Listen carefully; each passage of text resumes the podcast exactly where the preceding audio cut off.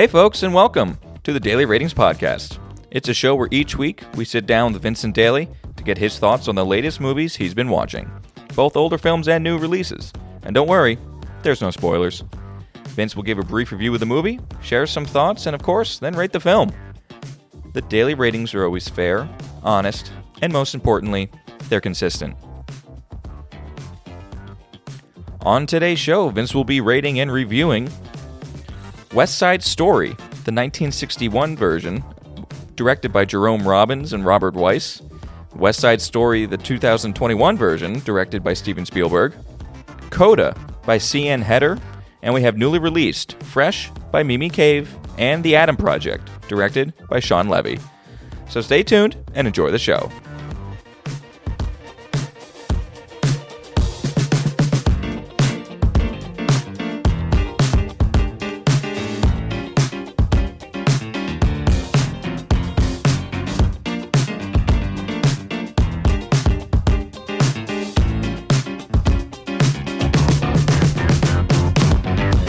Mr. Vincent Daly, how we doing, buddy? Tommy boy, how's it going? It's going super well. Uh, how was your week of movies, man? week was uh, week was all right. okay. uh, I was happy to do kind of an Oscar roundup. Uh, Oscars are on the 27th, Yeah. I believe, and.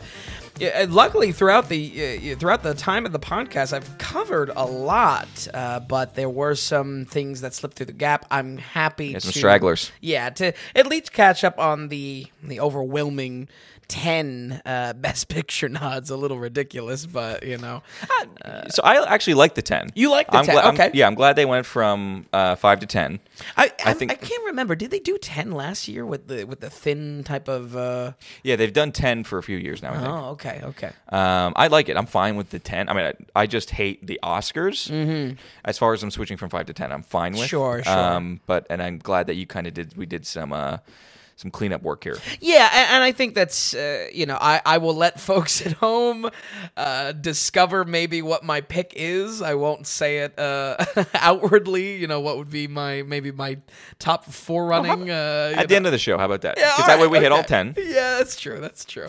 so, uh, I don't think I'm rooting uh, for any of them. yeah, And the only thing I'm rooting for is for things to lose. Right, right, yeah. Uh, but I, I think it it was it was a really good time catching up on these. Unfortunately, wasn't a, a massive fan uh, of of of anything this week except maybe maybe one. But uh, nonetheless, always like to talk about movies, and and if anything, that gives me more ammo in the belt. You know, I can talk about, you know, something of why I think it is maybe more middle of the road or why it doesn't work for me. And I, I think uh, sometimes those make for better than me just kind of gushing for. You know I love the bad ones. Uh, I you love, do, you're like filling out the. I love it. right, right. And it's funny because I don't have to watch the bad ones. Sorry. All right, let's get let's get going with some classics here. So we're going to start with West Side Story, the Yes. original. This is 1961. Um, I mean, we've all known it. We've all heard of it, even without the new one coming out.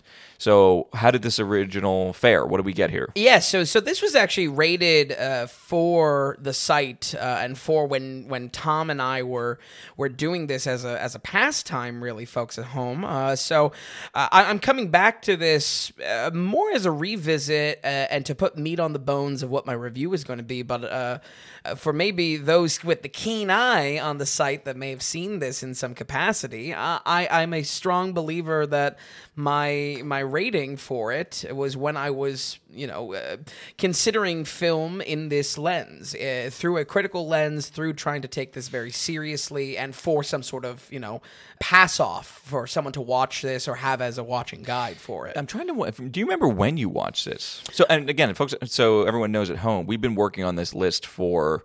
I don't know. It's disputed between you and I how Uh, long we've yep. been working on it. Yep. I I thought we've been work hashing this out for like four and a half years. You think it's been longer than that? Mm-hmm. I think it's been longer. Uh, But regardless, you know, we've been sitting down periodically, and it would just be me on a couch and Vin on the other Yeah. couch, and we would be like, "What's the movies movies you watched in the past month or two months or whatever?" Uh, and of course, it was just naturally kind of was a podcast. yeah, I believe How far back? West Side Story was a watch, I believe, off of a a coworker recommendation because because I just came went to a new team, uh, and my friend Melissa Mato she she recommended she she said, "Oh, you should watch West Side Story," because I was just into movies. You know, we weren't talking in the context of, "Oh, I'm scoring these movies in any sort of way." Right. You and I were. Uh, uh, right, uh, exactly. Yeah, yeah, yeah. But but you know that wasn't outwardly uh, Right, yeah. done. Uh, but uh, Otherwise, it would have been like, what? Yeah, so I want to say even a podcast. You just sit on the couch. You just sit on the couch with your buddy. Yeah. but anyway, a long time ago, at least Uh, yeah. three years ago. At least three years, I would say. Uh, West Side Story, of course, the 1961. This is an Oscar powerhouse. This was, I mean, previously reviewed, like I said, I was ecstatic to revisit it because it really is such a landmark film. Important to understand in the context of this remake as well, because with the remake getting critical play praise, uh, I, initially I think my objective in approaching this review is can both films exist side by side? Is there even value in seeing both? Um, you know, this is a Broadway adaptation, so I have no problem that there is a remake of West Side Story to begin with. You know, there's there's I have no problem with that. It's more so not that it has to be a competition between the two, but what is going to speak to the source material best, uh, and most importantly, what comes out better in the end result is kind of my objective. yeah. what is, what is the better film? Yeah, exactly, exactly. Uh, uh, this film, of course, is the musical romance between Tony and Maria, uh, driven apart through racial gang divides of the Jets and the Sharks. Uh, pretty, pretty damn classic. Uh, even, even in how the uh, the big proper names of this film are are summarized. I mean, it was it was an you know I I don't per se even like summarizing films. I like just talking about them, but it was just so easy because this is truly just such a classic. We talk a lot about watching in the present day on the podcast, mm-hmm. and this movie is a perfect example of something being timeless. The pitch of a Latin Cuban jazz musical that is a modern day take of Romeo and Juli- Juliet. That is as electric as an elevator pitch as it is in modern day, and I would hope for a hundred years from now. It absolutely carries through. Exactly. Yeah. Just just an improvisation on Romeo and Juliet, or or at least framework of that. Uh, again, just the the Latin Cuban jazz roots of it, the jazz ballet that is within this performance, it it, it creates a a feeling of its own. It almost creates a, a world of its own. You Yeah. know, uh, by no means would this be a realistic take on inner city gang violence in 1957 when this you know uh, rough ballpark takes place with the original broadcast or um, uh, Broadway run. Uh, but still, it, it, it creates such a continuity in itself and it's its commitment to just how much of a musical it is. And, and that's speaking about this film specifically. I think, again, why I stress this, this watching in present day so much is because there's there's such an energy on screen. There's not really a timed aspect to this because the songs are going to be remaining the same. Uh, we'll obviously talk about in the new West Side Story. There is a kind of a a remixing, a zigzag of the order of events, which I think is refreshing. You know, it's not exactly beat for Yeah, ex- yeah, that's good. It's not carbon copy. Exactly, exactly. And I- I'm sure, obviously, Spiel- Spielberg wanted to and, and had excitement in revisiting such a such an iconic film, iconic, iconic uh, Broadway play. I feel like for for him too, Spielberg's just not going to go and do somebody else's thing. I think he's just like, I Mm-hmm. need to make this different for me. Like he's very much like, no, no, I'm not just going to take somebody's work. You know what I mean? Yeah, exactly. He's very much. I think he wanted to put his own thumbprint on it for sure. I, I agree. I agree. And and so, I mean, I'll get into some of my notes with the new one, but uh, pretty pretty bombastic thing to do because West Side Story is such a landmark film. I, I remember listening to an interview uh, with Michael Bay of all directors, Transformers Michael Bay, and he credits West Side Story as one of the landmark films that shaped his his view as a director. Really? Ah, yeah, yeah. what And- cut, what cut did he watch with with explosions? And like lasers and stuff that he Well, I- got all the inspiration from. It- It's it, it- believe it, it's a pretty phonetic film. This old West Side Story. I mean, I I a lot of pyrotechnics, a lot of pyrotechnics in the film, I guess. That Michael Bay really was captured by. A lot of a lot of Transformer sounds and No, but that's Yeah. awesome though. That's that's cool. Yeah, I, I- think, like I said, I think the the pitch of this movie, uh, uh, uh, the the matching of a classic story with uh, uh, kind of an improvisation through the creative lens of Latin jazz, uh, I, I think it's really electric. I think partly in the execution of the film, why it is so good are the dance sequences, the pacing in this film is incredible.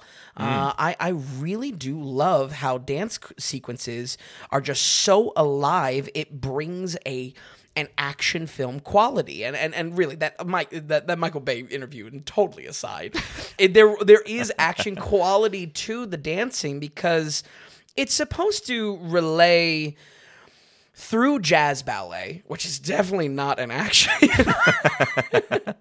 Maybe like the big umbrella, that's action. you Right, know? right, right. Uh, but through jazz ballet is supposed to depict gang violence. Mm-hmm. And I once again have returned to the commitment to the style. This film creates a reality that jazz ballet is a logical way to explore this gang violence and so so amazing for it these action oh, these action these dance sequences Mm-hmm. are like action sequences and and keep keeps the audience engaged it really does have almost a modern film pacing for that reason does that does that make sense No, absolutely. I think that's awesome. Um, I think it's something so easy to mess up. So to Mm-hmm. hear it's done so well, I think it's extremely impressive. And it's no shock. I mean, uh, you think about how well known the movie is and Yeah. everything like that. But that's cool. You know, it's a two and a half hour movie, and Mm-hmm. that the pacing is good and is able to keep you get bring you into those moments and entertain you a bit, much like an action sequence does Mm-hmm. Or something like that. Exactly. Um, and it sounds like with the music used and like those those sequences, uh, the Mm-hmm. dance sequences and music. I'm sure it just somehow resembled that rough and tumble kind of 50s New York like gang stuff. It's just Mm-hmm. funny because obviously you're pairing musicals with gangs. right right But when it's a type of music, it had some type of rough and tumbleness. I'm sure it somehow emulated the time period or, or I, I think so, A- and and, and, even with. yeah, even if it's not, even if you look at it and say, oh well, that's not realistic at all. Well, sure, that's also not the point, and the film never sells you on that unrealism. No, From the word go, it is. uh, it's not trying. You're right. Yeah, I mean, it is. It is. People are very artsy and ja- you know, they're, they're breaking out and stepping out. You know, uh, that is uh, that is definitely. Um, it, it sells its own idea just from the commitment to just how cool it really is in execution. This this jazz ballet. I, I'll, I'll get into a little bit of my criticism. I I, I think I kind of come 50-50 with with my recommendation with this or at least a tone back because I will say this is capital M musical. If you are not a fan of musicals, this is not going to hit for you. Exactly. It's got me written on it, yeah. yeah, Tom's, Tom's pulling the Grease has this soft spot in my heart. Oh, that's true. That's true. But uh, other than that, it's tough for me. Yeah. Uh, but uh, I I I'll you know I'm just thinking how I'm yet to watch La La Land. Yeah. And you're just like, just watch it. It's fantastic. It's good. Oh man.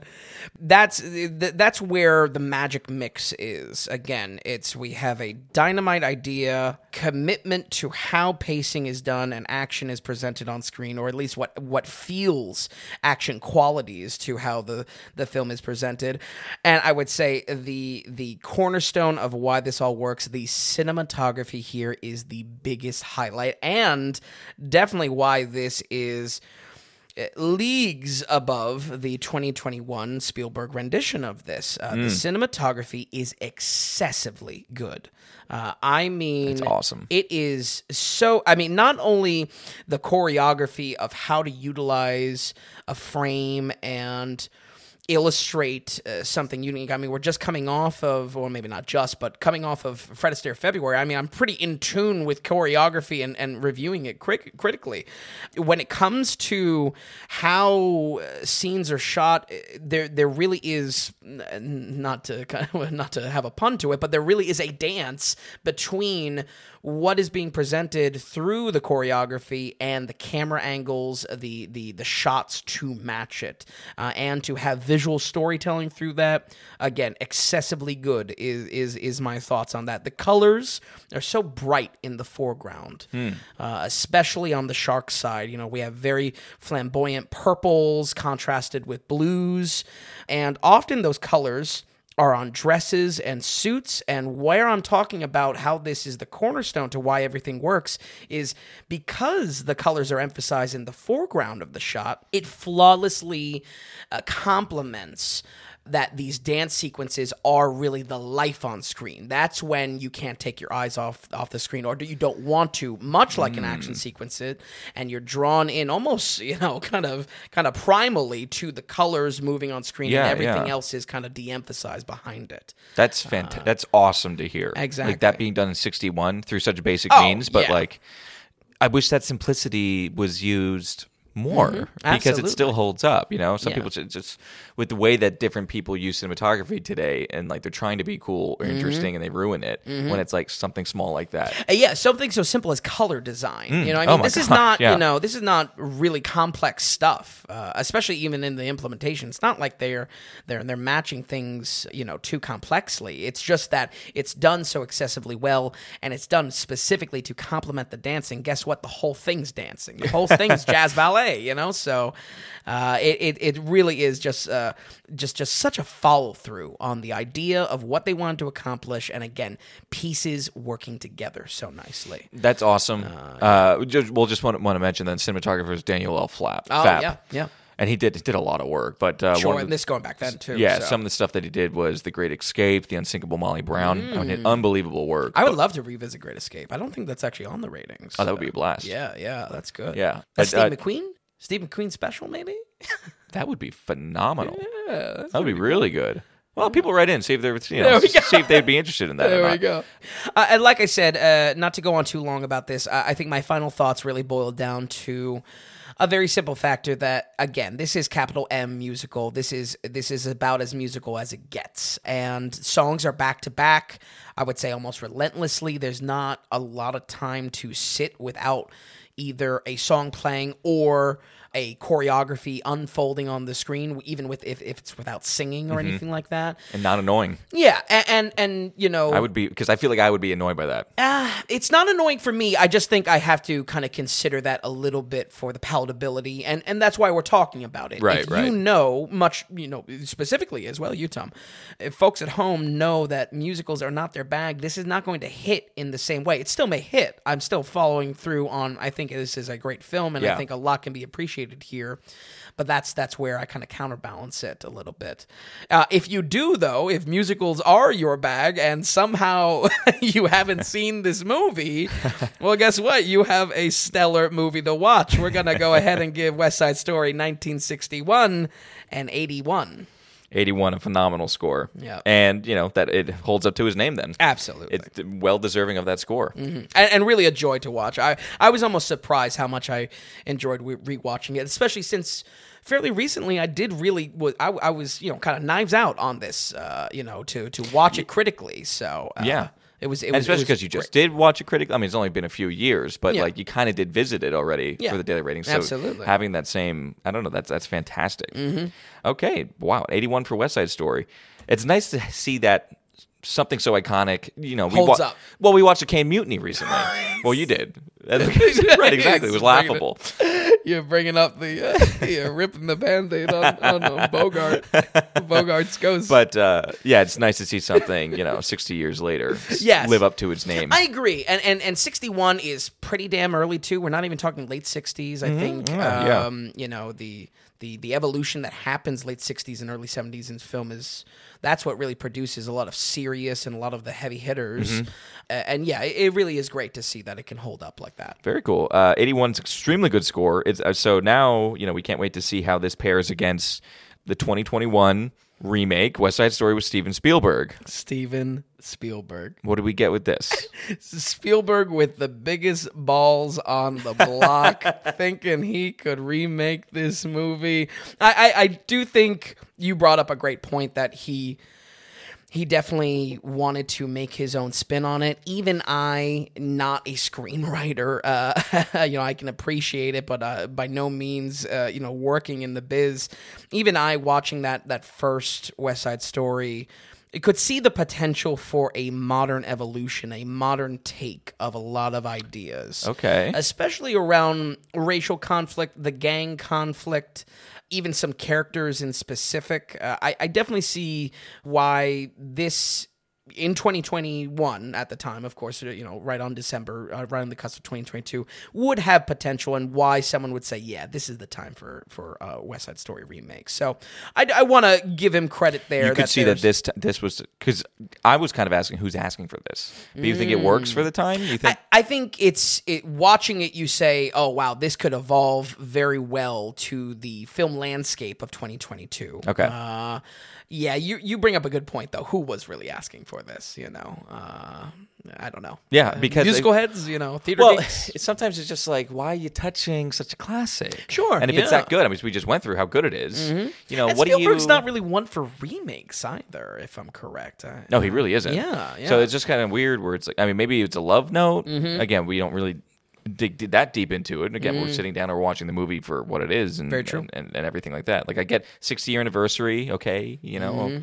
but uh, it was interesting. I did feel like, why? It just felt, again, it's like, oh, we're just re- remaking everything I these agree. days. I agree entirely. Yeah, I can't say this is a beat for beat remake either. Uh, there definitely is some some craft into rearranging some things, uh, mostly for the better. I would say almost nearly one hundred percent for the better. There's a lot more of a engagement to the story. Basically, it's the same beginning, and the movie kind of zigzags in the middle. Uh, songs get rearranged, plot points get kind of blown out for more drama, more dialogue.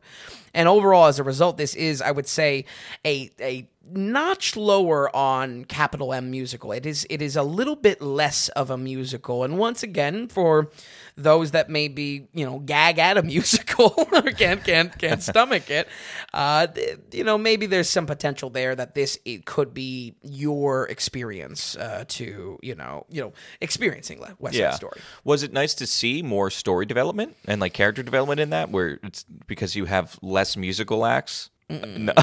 it's weaker. I think it's weaker. I wish I could say, Wow, uh, okay. yeah, uh, because it's more serious. It's more realistic. Colors are more muted Hmm. in the gang violence. It's not all jazz ballet. Like there's weapons and you know and things like that. Hmm, okay. You know, so uh, there's. I think overall though. By making this more realistic uh, and more of a dramatic telling of the story, some of the magic is lost. It's it's a bit more lifeless. Uh, if I had to kind yeah. of give it a pitch. Um, there's muted colors, like I said. There's also an absurd amount of lens flare. I was questioning if J.J. Abrams was on a you know on a producer credit. Really? Absurd amount of lens flare. You know, that's not very. Um, that's not very Spielberg. Spielberg. Yeah. And the cinematographer Spielberg used is a guy he used for Schindler's List and Saving Private Ryan. Yeah. Who's not very. Not right. Not a lot of lens flare going on. Imagine if there wasn't. Saving Maybe. Private Ryan. may- Maybe A- maybe JJ was on set one day or something like that. Tom. Hanks just squinting, squinting. I was gonna make a joke when you made the Michael Bay. When you were like Michael Bay, I was like, "What's what are you gonna say next?" JJ Abrams had like got lens flare from the original too. That's pretty. Little funny, did though. you know, Yeah. right on the money. yeah, uh, but I, I, what I want to return to, and I'm really not trying to say, oh, old is better. You know, I mean, I'm really going into this fresh. But when you watch that original, there is, like I said, there is such a commitment to the style that yes, maybe jazz ballet on the surface looks a bit silly, especially when paired with a topic like gang and racial violence. Mm-hmm. But it's the commitment that all action is presented through jazz ballet is why it's good. By having more realistic aspects of it, by having maybe some actual fights instead of the jazz ballet, when that is introduced, guess what? It comes off a little bit more silly. It, it, it That- almost it- shoots itself in the foot with Ah, okay. Um, you know, that totally makes sense. I mean, you know, maybe when your characters exclusively interact by by performing, you know, interpretive dance in front of each other, it lends itself to a more fantastical look. I'm saying that the the the gritty re- reboot of this is shooting itself in the foot. It's more so an all or nothing. Yeah. Let's have a gang. Let's have a gang movie where it's actually we're getting gang Sure, movie. yeah. Or let's like if you're gonna do a musical, make it a full on musical if you're using these themes. I mean, that's yeah, it's all or nothing. That makes sense. and, and I just think uh, I don't know. Uh, I you think in ways going- where this could be new viewing audiences West Side Story, it could be their generation's West Side Story. At Hmm. the same time, I think because of that lack of commitment and almost the the awkward mashing of the artsy elements and the gang elements. Were you sitting there and you were just like, pick a lane? Oh, for sure. Like, kinda? Sure. Yeah. Yeah. Uh, it's it, it's a shame because I think it's a self inflicted wound, and if anything, it, it left me saying, Spielberg, why didn't you go all the way and maybe really go, really go ham into creating something new? If this is going to be like kind of like a a grittier, more realistic, more muted West Side Story. I don't know. Maybe rework the songs altogether. I mean, they would probably have to be songs. It would almost be blasphemous not to do the songs, but I don't know. I, I, I, hmm. I, it was, it was a step in a direction that I think did not commit to its step. Where that is the exact opposite of my, my criticism with the first one. Yeah, you know? yeah, okay. And for, for, for the betterment of the first one or, or the, the, the original. So yeah, I just think like. I don't know. It's just so it's just so silly seeing like them have like engine oil and dust on their face, and then they just break out. You know, they start they start jiving. Okay, so I would ha- hands. yeah, and- this is that's what I wouldn't like. yeah. Something tells me that that the original would strike a chord with me. Yeah, yeah. Mm-hmm. And the commitment to it, like you said, is that's different. You're setting it up differently. If you're trying to split the baby a little bit, exactly. um, It- that's it- where you would lose me. That's what that's, that's eye rolling. Mm-hmm, Eye rolling. And I think, if anything, oddly enough, with even though on the surface it looks maybe more palatable for the non-musical fan audience, I, I I'm a strong I, I strongly believe that this is. Uh, because of the music elements, there's almost like spotlighted because it's like, whoa, where is this coming from? Mm-hmm. Right. It almost hurts itself more. Again, I don't want to dig into it too much, but because it ultimately this criticism kind of boils down to I prefer something else Sure. in the interpretation of right, it. right. But still, as a singular movie. Yeah, I'm telling you, it shoots itself in the foot. Uh, and its lack of commitment. So, a, a positive note is actually on Maria's side. Uh, very interestingly, in the script of this film, Spanish is constantly interwoven into the script, uh, with characters dipping in and out of English. Uh, when emotions are high, when emotions rise, the native language is there to meet it, and honestly, it is wonderful. I think it was a uh, great immersion technique. If we are going to have more muted colors and not be able to spot a shark versus a jet, we can definitely spot it through how they're talking. Oh, and that's how good. That's they're cool. interacting with each other in, in, in more comfortable scenarios. So I think uh, that was it, it was really wonderful. A tiny bit odd because the, you know there really isn't a subtitle option when these come up. It comes up actually as generic text, like eh, like emotional in Spanish or emotional in. Ah. It's very odd. Okay. Uh, mostly, I think it works though because it is always used in a way that the audience member, at least if you're paying attention, it, the audience member knows the story beats playing out, and a, it's used in a lot of time of recapping story beats to other Spanish characters. And again, it's only really coming out when emotions are high, which obviously is a way to communicate, even if you don't know what the actual words are, a way to communicate the feeling of the scene, which I thought was successful and probably the biggest highlight I have to this film. I thought it was a, a great evolution of what a very Latin, very Spanish story is uh, about immigration Mm-hmm. and whatnot. I thought that was a great way to draw sides, which is what this is about. What what any kind of Romeo Yeah, and Juliet that's- type of framework would be around drawing sides. And how was how was how was Juliet's Romeo? How was Ansel or Elgort? Baby Driver. Yeah. I think he's all right. I, I, I had a note in here that I thought I, I was going to give him brownie points for kind of looking like the original actor. I, I totally forget the original actor's name. Okay.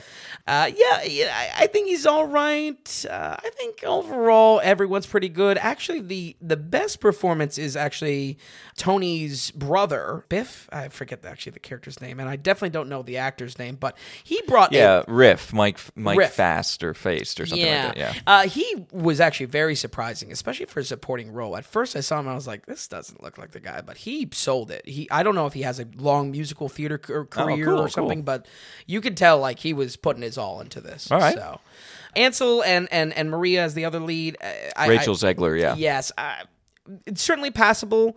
Uh, good singing voices. I didn't think anything stand out, but at the same time, I wasn't really giving that type of praise to the previous one either. Right. So, as far as if I'm being honest with myself, uh, I think there are some, you know, on the positive side of this, uh, I think there are some renditions of songs I really do prefer in this movie uh, because of some visual storytelling that Spielberg dips into. Uh, the track uh, "G Officer Krupke" and then also the the the very famous "America," they're given so much more life because Spielberg's got the cash. uh, they're working with many big uh, st- uh, sound sets uh, and stages. Uh, I would imagine all within studio, but it looks really dynamite. And I would say most of all, the choreography, most of all, in these revised versions, even though they're mixed around and rearranged sometimes. Oddly enough, they do kind of stand out as almost like the definitive versions of those songs. Okay, that's that's pl- that's a plus. I think so, yeah. Yeah. Uh, and, and I want to give credit where credit is due. And, and clearly, Spielberg is a powerhouse. So if he brought nothing to the table, I, I'd be really, you know, I'd be Well, worked sure, up. yeah. Uh, but I think he really does introduce, especially in the context of some songs and how they're introduced. Uh, and what plays out on on screen, possibly some definitive versions of it between the two, and and once again, if anything, that leads me to believe there there might be uh, a prefer- preference for this one, as much as I have kind of a, a problem with its implementation. So, but uh, that is really when I can appreciate this movie uh, when it evolves what it's going after. Uh, it is a real shame that too often it feels like it just lacks spirit. And what is a musical? But spirit. What is a musical but an explosion of feelings and emotion that can that are so high, that are so built up. Absolutely. That dance is the it's so true. No, it's absolutely I can true. only dance to get this out. Yeah. you know, I mean, I, I think lacking that, uh, you know, it, it's certainly original in ways, but it's kind of the um the the pitfall of trying to remake a classic like this. We're gonna go ahead and give West Side Story 2021 a 65. Okay, sixty-five. I don't Certainly think that. parts to admire, but Yeah, I mean, sixty-five is basically what you're saying is yeah, that's a good movie. yeah, You know, yeah. and it basically good. and it basically stops there. And I think it's mostly good because of the source. You know, Oh yeah, yeah, yeah. you know, I mean, there's there's only so much it could sink low because that source is so. and I think it's I think that represents it phenomenally. Mm-hmm. yeah, go from an 81 to a 65, and it didn't crush it completely. You know what I mean? And, Yeah. All right, I think a 65 makes sense. And again, if you're looking for a bit of a change up or looking for a modern spin on things, maybe you really would, you know, go ahead and check this one out. Sure, sure. And I think again in, the fact that some of these some of these segments are really the definitive ways to maybe see it play out with the choreography. I think there is enjoyment as well for maybe those diehard West Side Story fans that are not going to want any kind of remake as well. So, Right, of course. Okay, Vince. So, all right, we go from West Side Story there for 65. We're going to go ahead and do one more previously released. Again, this is also a 2021. West Side Story came out after this film, but we want to kind of pair those together. Yeah, yeah. Uh, but this one is Coda. Mm-hmm. Again, Oscar buzz, of course. up for Best Picture. Yeah, right. Apple TV? An Apple original? you read my mind. Oh, are you uh-oh. looking at my notes? No, sir. You no. logged into I my. promise, sir. No. uh, it, it's Coda here. Uh, what, what do we have? An Apple original uh, wasn't too happy to add my credit card back into their nightmare system. but, but it was too perfect to cap off the remaining Best Picture nods in this episode. Mm, yeah. You know, the week right before. Because we obviously, you know, next week's episode, it's going to be too late with that, uh, especially if you at home, folks, are, are looking to watch these at all. Coda has is, is another one like Drive My Car uh, that unfortunately has me scratching my head a little bit for the buzz on it. Uh, Coda is a high school family comedy drama focused around a musically inclined uh, teenage girl uh, named Ruby that is played by Emilia Jones, who has been in things. I have not seen her in other things, but yeah, she's doing a good job here. Uh, her love of singing, honestly, is the the focal point here, and it's paired ironically in the film as she is the only non-deaf character in a family of four. And this is where a fairly simple movie becomes interesting. Uh, I think for starters, the family, the mother, the father and the son are fully deaf actors uh, in real life. Oh, really? Yes, uh, and Oh, this is getting interesting. it, it is. It is. And while I can't say I have seen much sign language in acting, I think all of them are really doing a great job. There's a lot of subtleties that are incorporated into the son. A, a, very much, almost I would say, an entire subtle arc that's really never con- in black and white explained or confronted uh, for the mother, but definitely there if you're if you're paying attention uh, for her kind of arc with her relationship to the daughter. And then, of course, uh, we have a nod for Best Supporting Actor uh, being uh, Troy Kotsur. I think it's Kotsur. yeah, Kotzer Kotsur. uh, and um, playing the father. playing the father again fully deaf actor in real life uh, and largely a com- comedic performance which i gotta say despite me scratching my head of this being best picture i i will say i can fully get behind him being in the running here for best supporting uh, i was impressed not only that the oscars would recognize such a comedic performance Hmm. uh, because usually that's you know the death seal is, is comedy Yeah, but- absolutely. Yeah. but I guess uh, what do we know? Don't Look Up is in is in the Best Picture not, so I Ah, mean yeah. it's all out the window. But but I, I And really it's best supporting, correct? It's Yes, not best. best supporting. Okay, okay. Uh, and I really do think he's up for the running. I uh, uh, Ciarán Hinds uh, is still my choice from Belfast, much like Judi Dench on the Best Supporting Actress side is, Ah. is my choice. I think those duo uh, in Bel- Belfast was definitely my choice, but I, I could see him very much being in the running and. He does have a career uh, to him being as a deaf actor. Uh, a lot of bit roles, but was was in some feature films. So very good to see. And I can't stress enough, he is able to i mean oddly enough i mean it, almost against all odds he is is able to build in some serious depth to sign language acting To a know? voiceless character, yeah, to to, a a voiceless- voiceless character yeah. a lot of that is through eyes uh, a lot of that is through worry as well Just overall, like body language. yeah, I Mm-hmm. think my favorite parts are when he wants to experience something with his daughter, but he's instead of looking at his daughter, he's constantly looking around to see if he should react in a certain way. It's it is some really good storytelling with him, uh, or, or at least uh, a storytelling through his performance, which obviously is is something to to look at regardless of the sign language and i think that's where he could really be in the running because it's taken over the top. The fact that this inclusion of an actual deaf actor mm-hmm. in addition to others is really is it's it's a move that should be rewarded simply because it's a creative limitation and it's a hurdle that they are self-imposing on them uh, on the film itself uh, not only that they they get over that hurdle perfectly and it's really good on top of See, it and it, it- it's honestly, it's just so great to hear that he's in this spot and he's deserving of it. And if he gets it, and the fact that you're saying like, oh, he has a really good chance, that's absolutely. great. At- at- for this one, we can say the Oscars weren't trying to be woke in any sort of Mm. Yeah. way or something like that. Exactly, This is a deserving actor to be in this spot. One hundred percent, Awesome. And that's where I really wanted to dedicate some time to talking about it. Yeah, because yeah. even though I'm I'm pretty lukewarm on this film, there are standouts. Uh, you know, I mean, uh, there there's I, I see no problem with the best nod towards him in best supporting actress uh, or actor, Mm-hmm. but where it gets into this, uh, you know, it's it's it's a pretty pretty straightforward movie. Um, the whole movie is around the conflict of normal life with the pressures of Ruby's integral responsibilities to her family, uh, so that they may have a normal life as well. It's it's it's definitely not the you know it, it's not a problem that I don't have uh, that I, that I have with the originality of it. And there's no doubt that this movie has heart. I'm not trying to be cold or heartless here, but this Best Picture nomination again has me scratching my head. If I'm being real, Tommy, this is like a like a really good Disney Channel movie.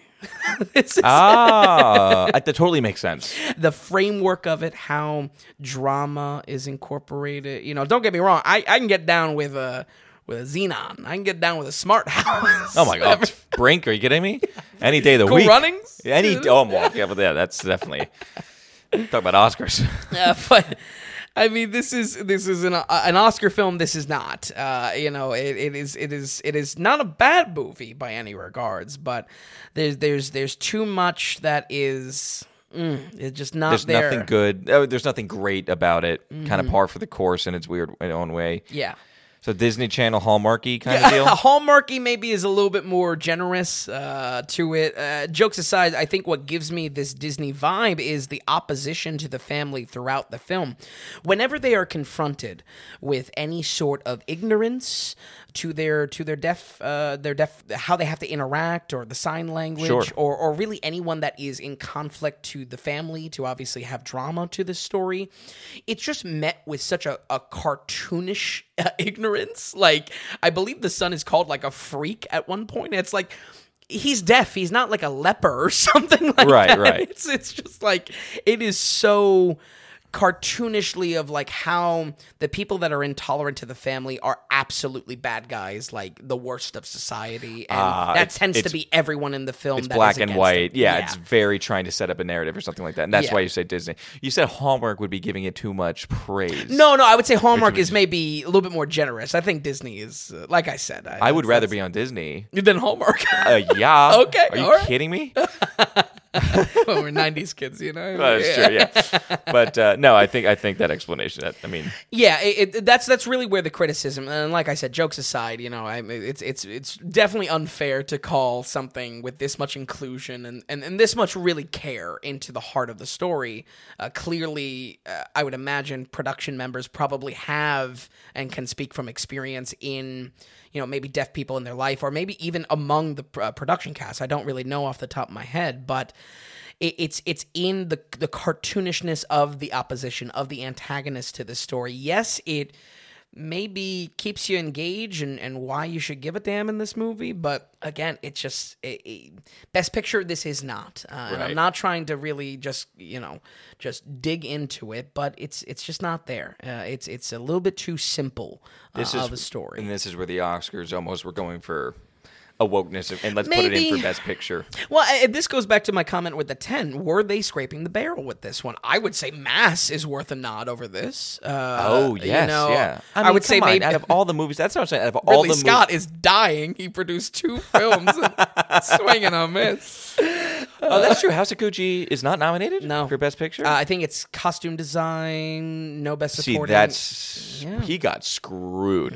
I, mean, I love to make fun of The Ridley man- Scott these days, but man, did he get screwed. I mean, I feel really bad. did. Uh, What's your face deserves it uh, one hundred percent. Sure, sure. Uh, uh, yeah, Lady I Gaga. agree. Uh, Lady Gaga. But um, I, scraping the barrel. Come on, there's been good movies that come Yeah. that's, that have come out. Exactly. So I, I again, don't get me wrong, folks. Uh, this is perfectly fine as a family movie. If anything, a very above average family movie with some serious, serious bonus points for the inclusion of multiple deaf actors. Again, I, I, I'm giving credit to this only both for uh, yeah, not only both for the execution of what is actually done on screen with these deaf actors, but again, the the desire to tell a story and do such justice to that that that idea of a deaf family you know no one was twisting their arm for this Right, you know right. so I, I think that that deserves some serious bonus points and like I said, I'll go so far to say that Troy it might be a real big front runner and certainly someone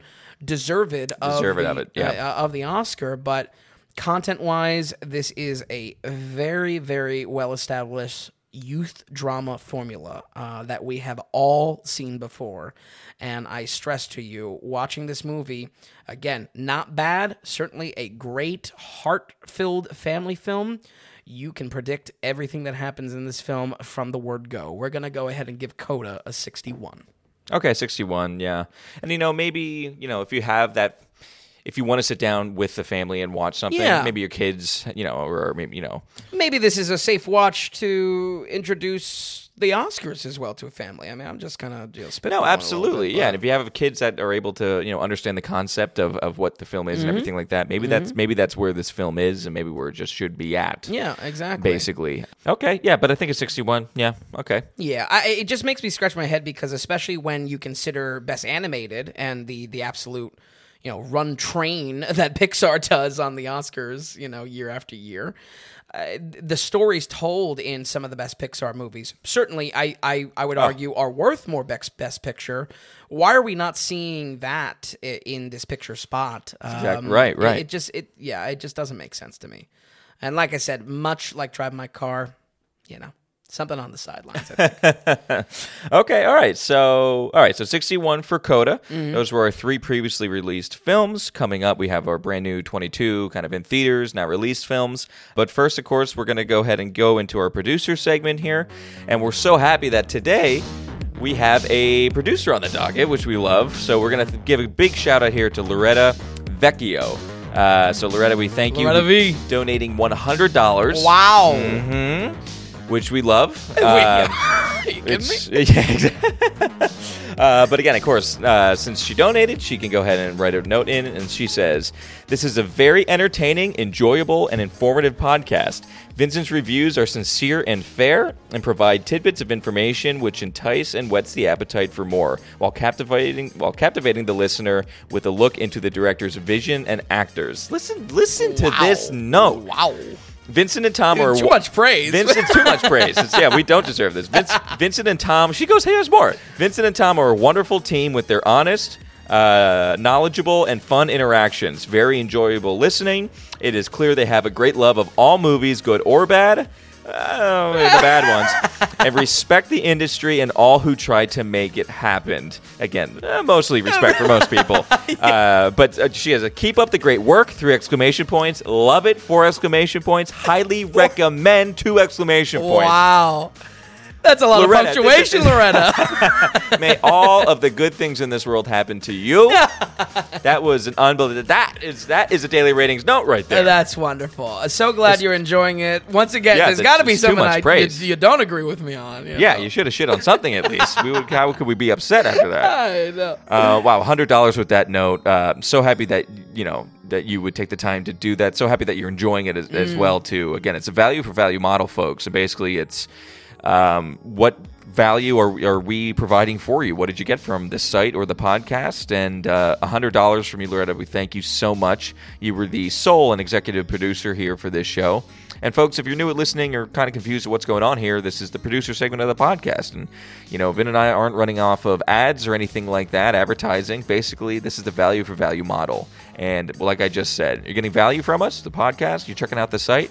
If you could just, um, you know, give us an, uh, some kickback in a Whatever donation that form. means to you, too. It doesn't have to be a hundred bucks, certainly. Oh my you gosh, know. are you kidding me? I mean, hey, if you want to, you go for it. But basically, what you do is you go to thedailyratings.com.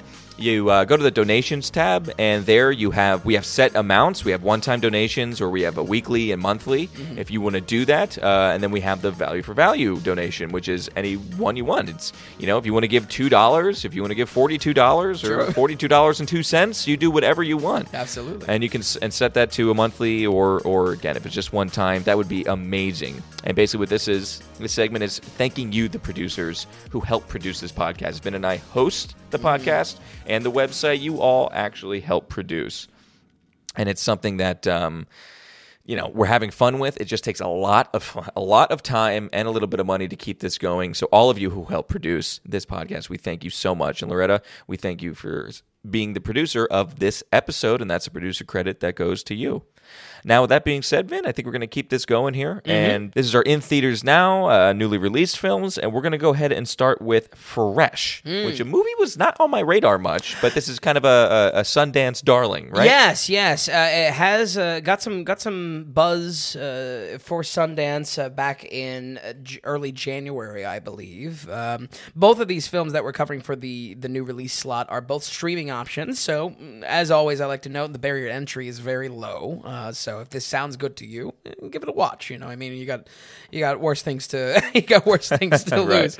Uh, when it comes to this, uh, Fresh is a new movie from new director Mimi Cave. Uh, I believe her first feature film. Uh, she's done a lot of shorts, I believe some music videos, Oh, okay uh, and also another film that has an opening 40 minutes in, Tom. I, I, No. I, I swear to God. Is this what's is, Is is, it- this the new thing? It, it makes me wonder is this a trend forming because television writing and, and, and just overall producing type uh, you know TV or, or serial type of stories is this how they're trying to make almost like that it is like a proto or a um, pilot type of thing before we get into the movie? I'm not sure. What's the goal there? So, so I- everyone listening, sure. so if you didn't catch the episode we did before the zombie special, Mm-hmm. when we did drive my car, we were saying how there's a 40 minute intro. Yep. Basically, and then we just like then then we have the movie starting, and this one does it again. It's only two hours long. Mm-hmm. Yeah, it, it- it's definitely not the three hours of What would My be the Car. what would be the goal of that? Now, how was this set up? Was it just that we get title sequences coming 40 minutes in, or is it just like, oh no no no, It is 40 the minutes? title, forty minutes in, yeah, and and and But a, then a, it pretty there a drastic tone, yeah. and Ah. I would say I'm, I'm I'm a little bit more of a fan with this, uh, and I'll get into the you know the summary of the film in, in a second, just so you have some idea of what Fresh is, but. Again, just a weird thing to note, and especially back to back as well. Mm-hmm. It's a little was- strange yeah. of what we have going on here. Yeah, so Again, I a- don't. I still don't understand the purpose. I don't understand the purpose. This one I enjoyed just because stylistic, stylistically it was so drastic. But to be fair, that was the same thing with Drive My Car, and I feel like it didn't work. So So in this one, what's the goal of it? Is it setting up backstory, and then it's just like, okay, now the story starts? yeah, the Or- beginning is setting up a uh, the dating world uh, in modern day, and specifically the dating world through uh, a female. You know, dealing with uh, explicit photos that are sent, uh, you know, un- unwanted or Ah, okay. unsolicited. Dealing with uh, you know kind of nightmare date scenarios, and then eventually uh, serving as a a meet cute for Sebastian Stan and uh, oh, I'm, I'm- where is she? Or the main- the main actress? Daisy Edgar Jones. There we go. but uh, a meet cute in screenwriting where there has to be a quick, digestible kind of spark to the beginning of a romantic relationship. And I think why I was all right with this 40 minute prologue, uh, so to speak, uh, is that for this, the, the, the chemistry on, st- on screen between Daisy and, and Sebastian really work. It is a enjoyable first 40 minutes, and uh, I would say very interesting to see for Sebastian Stan, who, of course, we know primarily through being the Winter Soldier in the Marvel Universe, a very different role for him as well, uh, all over this film. So uh, I, w- I was definitely engaged, even though. I mean, is the writing the most amazing thing in the first 40 minutes? Probably not. But it almost uh, is intentional to bring your guard down for what this movie becomes. Because when we really get into this movie, it evolves into a very stylish, bloody thriller film that is uh, honestly more closely remem- resembles a gender swapped Get Out in structure uh, than uh, than the actual pitch of this film. I would say again, I mean, I am always a proponent to not watch the trailer. Unfortunately, the trailer did uh, make me think this film was something else. And if anything, I en- enjoyed what this film really was much more. Uh, where the trailer was focused on, you know, the dating words, world, the horrors of, Right. of Tinder and, and whatnot. Uh, this, the, in reality, again, is a is a much more of a thriller, uh, much That's- more of a slasher, and and really something interesting. That's awesome. Yeah, a lot of style from Mimi Cave. Uh, it really came out of it, and you can definitely tell in multiple things, not just music. I think style often gets generalized to just music. Um, Mm-hmm. In a lot of aspects, typography on screen, camera angles, uh, when energy is infused to the, this this thriller plot, the true style that comes through absolutely has to be from Mimi Cave. Uh, so excited to see what's going to be coming down the pipeline. Yeah, from her. definitely more from her. Yeah, absolutely. Uh, also, this is where Sebastian Stan really steps out of his usual moody, cool guy persona that we're used to, very quiet and whatnot. Um, and he, I mean, he channels his his inner sociopath. Uh, uh, he creates a very enjoyable villain in this. Uh, especially for the type of mental manipulation that takes place and is is constantly interwoven into his uh, his his lines and his script for the character. If I'm being generous, uh, almost he channels his inner Jack Nicholson, uh, and how Ah. manic and how how crazy he is on screen. But I, I bring it up as a note because it's it's not just him acting nuts. You know, I mean, I think anyone can act nuts and try to do I don't know, you know, their best uh, the best crazy person impression. Right. He's actually there's there's some serious follow through on how he is he's he's layering words. Obviously, that's to the screenplay and the script. But Yeah. he's doing a really good job uh, in, in selling the character. So he's re- he's being a very realistic, insane person, kind of. Yeah. Absolutely. And I can't stress enough. I mean, uh, while 40 minutes in, while revealing that this is a thriller versus a dating rom com, uh, certainly maybe could dip a little bit more into spoilerly territory for you folks at home. I do have to let you know about this though, because if I pitch this kind of blindly as a as just a rom com that goes wrong, I think that is not selling you on this film. And when I say a bloody thriller, I mean a Yeah, really and some people like legit are like I, Oh, I hate to sure. say triggered by it, but like some people do definitely like to stay away from that kind of stuff. Yeah. Absolutely.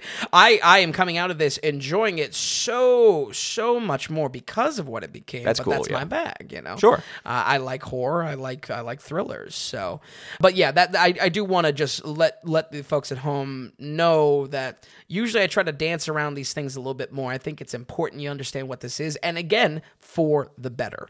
For the Yeah. absolute better. Uh, once again, uh, something that's uh, spoiled in the trailers. You know, uh, I, I hate trailers so goddamn much. Oh, especially the modern day ones. Oh yeah, you know, I, I I was revisiting some old trailers. There were some odd. Uh, there was some trends. There was some spoilerly stuff in something I watched recently. Was it West Side Story? Uh, no, no, it was like an old. The Caine Mutiny? Yeah, that's gonna be. That's you're gonna bring that up until I die. Until Humphrey Bogart comes back and possesses me, and next thing you know, he's getting all '90s. He's getting. he's gonna hijack the show. But I don't. I, I beyond that, I do not want to talk about the story too much because it has some serious punch to the movie's plot. Honestly, I would say leaving it there is probably the best way we can dance around it. I would say a negative for me, oddly enough, is the soundtrack. It's just a way too in your face. Uh, Some of it passes my usual test of the continuity. It has to be playing in universe, you know. I mean, Oh, yes, yes, yes. yeah, which is which is big for me. Some of it passes it, uh, but again, like always, and maybe uh, this is another opportunity to flesh out my feelings on soundtrack and film. Uh, it's no judgment on the choices themselves. It is always about how it is implemented, uh, whether that's implemented in the plot. The world, or just in general, how the songs are being chosen and, and Sure, imported sure. the film. So, if anything, I again, I forget what we were talking about not too many weeks ago. I like the choices here. These are not bad choices. It it does. It's just it's just kind of a little bit of a half pass, half fail. So, uh, last quarter of this film, though, I would say also falls a tiny bit short for me as well. Uh, it's nothing too critical, but I think this is a very solid thriller with style and chemistry on screen, and I think that's really my where I want to focus my my last thoughts for my pitch. It's it would be one thing if the style was there. Mm-hmm. It'd be one thing if the chemistry and romance is there. But the fact that it juggles both, and I think probably for both of these actors, Daisy and Sebastian, playing a little bit outside their comfort zone, I think it's it's a pretty solid watch. I was pretty hmm. happy with it. So, a great first first swing for director Mimi Cave. I will certainly be paying attention. We're going to go ahead and give Fresh a 68. Oh, 68, not in the 70s, though. Not in the 70s. I'm like I- surprised by that. Yeah, you seem to really enjoy it. I do. I did enjoy it. I think honestly, it, it plays into a little bit of, uh, you know, again, forty minutes is focused on one thing. Last Ah, quarter that's maybe true. is a little bit weaker than what I would have liked. So, but again, it's not a lot left there in a two hour movie then. yeah, definitely above average. And I would say again, this is a first time feature length. A movie with this much style, I I, I think that's where I come definitely be on cool the to keep- higher end of above average. Definitely keep an eye on Mimi, Mimi Cave, like you said. Absolutely. Um, I hope, yeah, I hope she's giving it. It sounds like she is getting attention. Like it looks like she's getting attention from this, and I hope if she has bigger projects that she would like to do, Yeah. uh, given the platform, given the budget, that would be awesome. Absolutely. And if streaming is a, uh, this is on Hulu. If I Oh, didn't yeah. mention it. Yep, yep, Hulu. Um, uh, if streaming is a is the spot that we get these types of stories, uh, you know, that would kind of be brushed aside in, in a theater experience. I say all the better. You know, good for her. Love it. Okay, so that's uh, fresh with the 68. Mm-hmm. And uh, okay, here we go with the last film.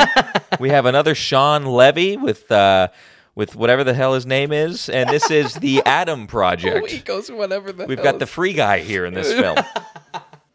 Love no, but the Adam Project with Ryan Reynolds here, Vin. I don't know. What do we have? Uh, well, the second round with Shawn Levy. Uh, last time, uh, like like you said, it was free guy, and and now this. And, and really, his partnership with Reynolds seems to be just getting started. Uh, after this, if I see correctly, there is he is set to do Deadpool three, which of course is the main vehicle of Ryan Reynolds. These two are really hitting it off. yeah, Because uh, Free Guy came out in 2021 summer, and then this is coming out already. Yeah, yeah. So I, I, I wonder what's being crafted there. I mean, clearly they, they love working together, uh, and I, I guess I can support it. I mean, again, I wasn't too much of a fan of Free Guy, but there is kind of a a visual language between these two films. The type of action is again one of the few positive things I said about Free Guy. There's an excessiveness to it, and in that excessiveness. It slightly has its own style, uh, slightly. no, I would say it's the one thing you gave Free Guy 31%, but the thing you did say good about it was kind of the action, and it, You've been it did me honest. it this did kind of look cool. um, so with the Adam Project, what what is the film about exactly? What do we have? Yeah, there? so uh, the Adam Project is a, a time travel adventure uh, movie. Uh, this is on Netflix, uh, so we're covering the Netflix angle. Uh, starring Ryan Reynolds in the year 2050 as Adam, and travels back in time to his 12 year old self, Adam, to fight for a better future. Adventure movie is really the genre here. Okay. Adventure action. So I'm not saying it has to be you know, so amazing in the pitch. What really unfolds is the action and and and, and comedy adventure as well. Because uh, again, Ryan Reynolds' comedy is on display here. I will say, not to unjustly unjustly crucify Ryan Reynolds, but Ryan Reynolds is not terrible in this film. Not like Free Guy. Mainly, uh, and and I'll say once again, just more so calling back to the last episode that I that we that we did Free Guy with. He is playing an open character you know there is no there's no gag reflex to trying to think about why Ryan Reynolds is cracking jokes like Ryan Reynolds. You know, Right, obviously yeah. this Adam character is open enough as a palette, so it works. You know, uh, so I'm I'm fine with the implementation there because it's it's his character is Ryan Reynolds in in, in a lot of ways. And and to be fair, I think uh, a big highlight for me with this film is. Believe it or not, the emotion he brings. Uh, Ryan Reynolds? Yes, yes. Uh, the emotion he brings is fairly solid. The, the, the movie has some heart to it, uh, and it's around a shared loss between both of the Adams, old Adam and young Adam. I think it's, it's, it's actually he's actually credited as a big Adam. So Okay. that was funny. And and this right here is I think where I would lean into a recommendation slightly for it. There are some real tearjerker moments by the razzle dazzle at the end, uh, and Okay, I have to be fair, it was fairly effective. I think if it was anyone else, I don't think I would have been. I wouldn't be giving this praise because. To me, Ryan Reynolds is not a dramatic actor. So, though maybe it was a little bit of tonal whiplash to get these kind of tearjerker moments in our very Ryan Reynolds comedy action adventure film. Mm-hmm.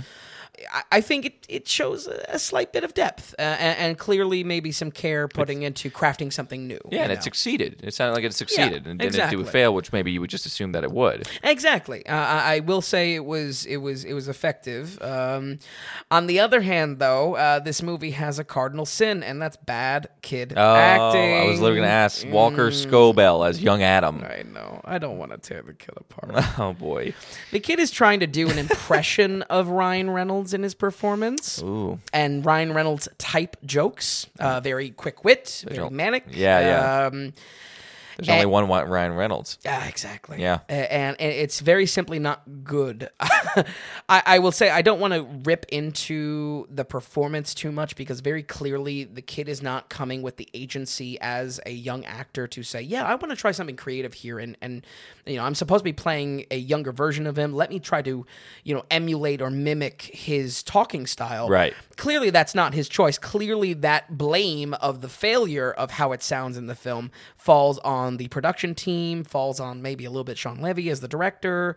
Uh, I, I don't want to dig in too much uh, for the criticism because, again, it is a kid actor. Yeah, but he sucked. Yeah. It was a hard pill to swallow. It was that bad, a huh? and and he gets a lot of screen time in the beginning too. So I think there's a there's a, a probably you know you look at Netflix stats. There's probably going to be a lot of shutoffs. You know, first thirty minutes. on this. Oh, the poor kid. I know. Oh man. But I, for real, let's let's say this kid grows up and uh, he becomes an Oscar actor or anything like that. You know, what I mean, Uh, my my criticism here is yes, it's towards the kid, but I really think the blame falls on the production behind it. Does that make sense? Oh, I, I think that's balanced. You're trying to save yourself from child abuse. It is child abuse. He was terrible. he was child abuse, and we're trying to go easy on him. Yeah, yeah. No, but he wasn't good. He wasn't. He's not the best kid actor. Look, it's very difficult to be have good kid actors. So he's just you know he's one Mm-hmm. of the many. He's just he did- but you know hey, maybe in another role. uh, I don't know. Roll we'll see. again, and, and if I'm correct, this is his first, uh, I think, as well. Like he I think it hasn't might be. been If in anything, it might be one of his first. He oddly looked familiar, uh, but uh, yeah, just another kid actor. it's tough. It's Acting tough. in and, the wind. And, and Cardinal Sin is really what it Well, is maybe, to and me. maybe, like you said, maybe it was production. Maybe it was like who knows, people in production trying to push him in a certain way. Of the director, or trying There's to be definitely like, a "Why- deliberate Be a little bit more Ryle Reynoldsy or something like Yeah. that. I don't know if if the kid wants to donate in and write a note to us and explain the situation. I love it. We we take it. Explain it to us. turn this movie around. Turn this boat around. Uh, the time travel is absolute nonsense, uh, especially in screenwriting. Uh, I am a strong believer that time travel is almost never uh, done well, or when it's trying to be done seriously, it is a huge pitfall because time travel by its very essence is nonsense. Primer, if for for time travel uh, plot device fans out there, Primer is always going to be king for me. If you are a fan of time travel and never seen Primer, watch Primer right now. Get a notepad out uh, and have a ball with that film. Uh, That's cool. Oh man, I love Primer. Uh, but uh, so normally I, Not Cloud I Atlas, huh? you, you're bringing them. You're bringing the heat. Oh, I can't keep up. Yeah, Cloud. How many t- how many times do you think we've mentioned Cloud We've Atlas? mentioned Cloud. the- it- I think Cloud is, is going to get special of its own. I, he's been mentioned almost half the podcast. Uh, yeah, I was listening to an old one recently, and I think we mentioned it again over there. It's because nobody likes it and we do. Yeah, it's true. It's Anyway, true. sorry. No, but um, normally, my, my point in bringing this all up is normally I do not find value in criticizing it because if a film tries to be serious, it's definitely not going to work. And most films understand that they're not going to live up to those expectations, so they make a joke out of it. They de-emphasize it. Um, this film ha- falls into the pitfall, pitfall of trying to de-emphasize it trying to have very fast hand movements around the tech the science of time mm-hmm. travel but the plot is constantly bringing it back up. The science of it is the plot and the fact that we get early on in the film ryan reynolds constantly brushing across and, and brushing by concepts that characters are bringing up in the film uh, i was bringing, uh, bringing up in my head as far as a viewing audience. Concepts like meeting yourself and and changing the past it's all brushed uh, brushed across so casually and it's so diminishing to say uh, don't worry about this audience however the main plot is constantly getting knee deep into the specifics of how the time travel works to the point that there's professor characters and they're trying to be highbrow about it and i say you can't have both No, you know, you, you can't. cannot have both You can't split the baby. You got to pick one. You pick a lane. You got to Yes. pick a lane. you know i- i- it's it's the fact that even in let's let's look at just the film itself you know i'll, I'll take my bias aside for you know my preference of, of time travel and, and screenwriting I, i'm telling you the fact that the film spends time saying don't worry about this audience and then the main through line is getting very very deep into the specifics of how the science is working it all doesn't work as a result and really has shot this film. Anything i would say about the emotional beats about this and i really stress that as for a dumb blockbuster it did really have some good emotional beats it, it, it is sunk because of this mishandling uh, of what it thinks it's fast and loose with, but then it, it really just gets down in the weeds with. Does that make sense? No, of course, absolutely. Yeah. Uh, bottom line, I would say I am as lukewarm as can be. The film has heart and emotional through line to the plot, and certainly there is a razzle dazzle in that. Razzle dazzle is maybe something I would like to d- dive in more of why I think it's just used as manipulation for the audience uh, in films. Especially Shawn Levy films. Costumes. yeah, for real. Uh, but uh, I, I would say the wrapping around that is so so inconsequential, so blockbuster, so wannabe blockbuster because this is a Netflix release. uh, and and the writing itself just makes me turn my brain off. I say that is toxic for the emotional beats, as good as they were.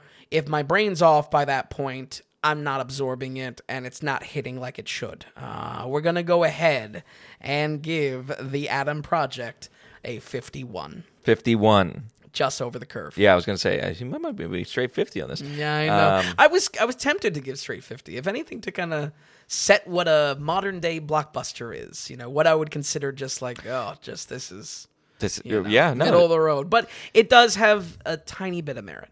Okay, very good. Yeah, uh, and fifty-one. Yeah, I mean, yeah. Okay, it's I guess unsurprising, unfortunately. Yeah, yeah. You know, um, it's good that uh, you know we had a good one and fresh, kind of be a, a positive. Yeah, a- one. and enjoyable stylized. This Yeah. certainly had style as well, but, But yeah, fifty-one for for for the Adam Project, Mm-hmm. and uh, hey, the kid acting. It's okay. Sorry, Walker. We're kind of beating you up a little bit. I'm sure you were better than Mark Ruffalo, though. Tom's got a, a vendetta with Ruffalo. so- I just don't like him at all. Okay. but okay, so 51 for the Adam Project, Finn, Is there anything else you'd like to add? Or we're going to roll credits here on this one. Uh, no, I think. Uh, it, well, I mean, I guess if we could, we could end with the the, the concept of Tom. What do you think is my my best picture? Oh uh, my pick? gosh, that's right.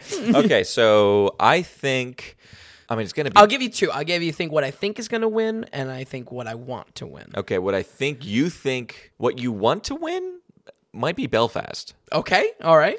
What you, th- what probably, what you think is going to win? I don't know. I just think it's going to come down to either Dune.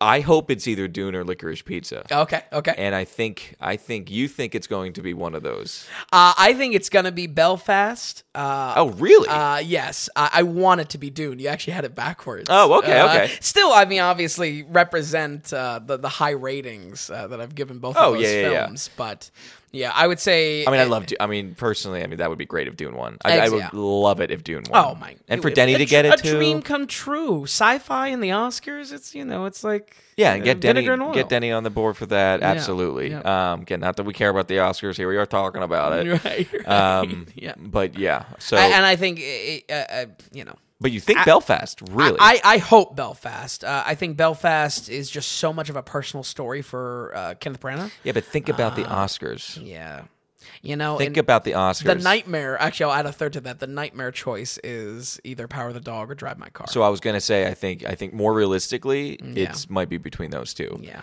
Which is a shame. would I would assume Power of the Dog. yeah, yeah. And then other than that, yeah, because I don't think it's gonna be Licorice Pizza. But I, th- be cool. I kind of, yeah, honestly, if Dune doesn't get it, I would love if Licorice Pizza yeah, got it. absolutely. But we'll see. The question is, do we really care? No. No, no, I don't. I, I, will don't. Yeah, I mean, I'll care if you know. Nightmare, I'll maybe gamble on it, Nightmare but- Alley gets it. you know, something like that. That would be ridiculous. Like, you know, let's give it another one to that guy. Really? Tom's secondary vendetta with Guillermo del Toro.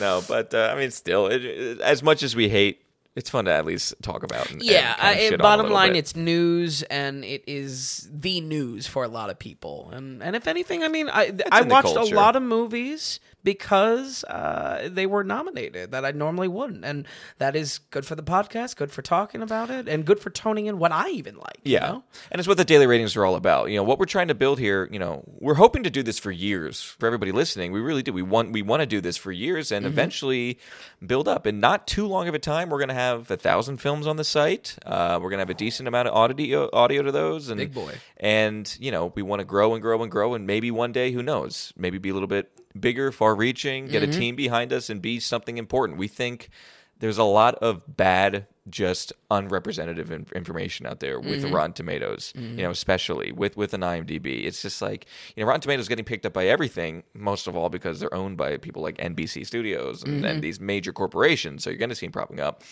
and it's really not doing a good justice for people's, you know. They're not good ratings. Yeah, half of these movies were 90s uh, on Rotten That's Tomatoes. ridiculous. Yeah. It's so ridiculous. and what what direction does that give you as a watching audience? You know, there's no there's no uh, judgment to style, to tone, to genre. You know, It seems like yeah, they're just trying to pump out numbers and be part of the culture and, be, and pump out numbers and pump out numbers. Where we're trying to be like you know people who actually enjoy film. Mm-hmm. You actually enjoy film, and these are ratings for people who are interested actually for real answers when Yeah. it comes to that kind of stuff. Yep. And for those of people who just want to stop by once in a while and check out a film, don't listen to the whole podcast. Sure. You know that's why we have the time codes on the podcast and everything like that, the website, uh, and that's what we love about it. But Vin. We thank you for stopping by. Folks at home, we're going to run through this one more time. We have West Side Story, the 1961, at an 81%. The new West Side Story by Steven Spielberg with a 65. We have Coda with a 61. Fresh with a 68 and the Adam Project with a 51%. We thank you so much of you for listening. We thank you for a producer of this show, and we'll see you next week on the Daily Ratings Podcast.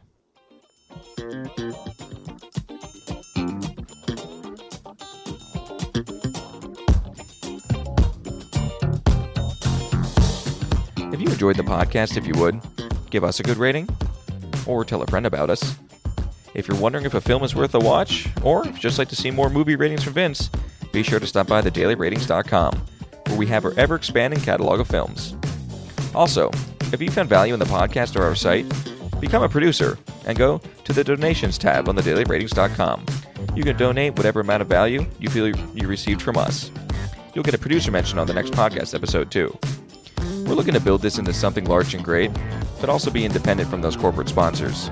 So we greatly appreciate any support from you all. So thanks so much, and we'll see you next time on the Daily Ratings Podcast.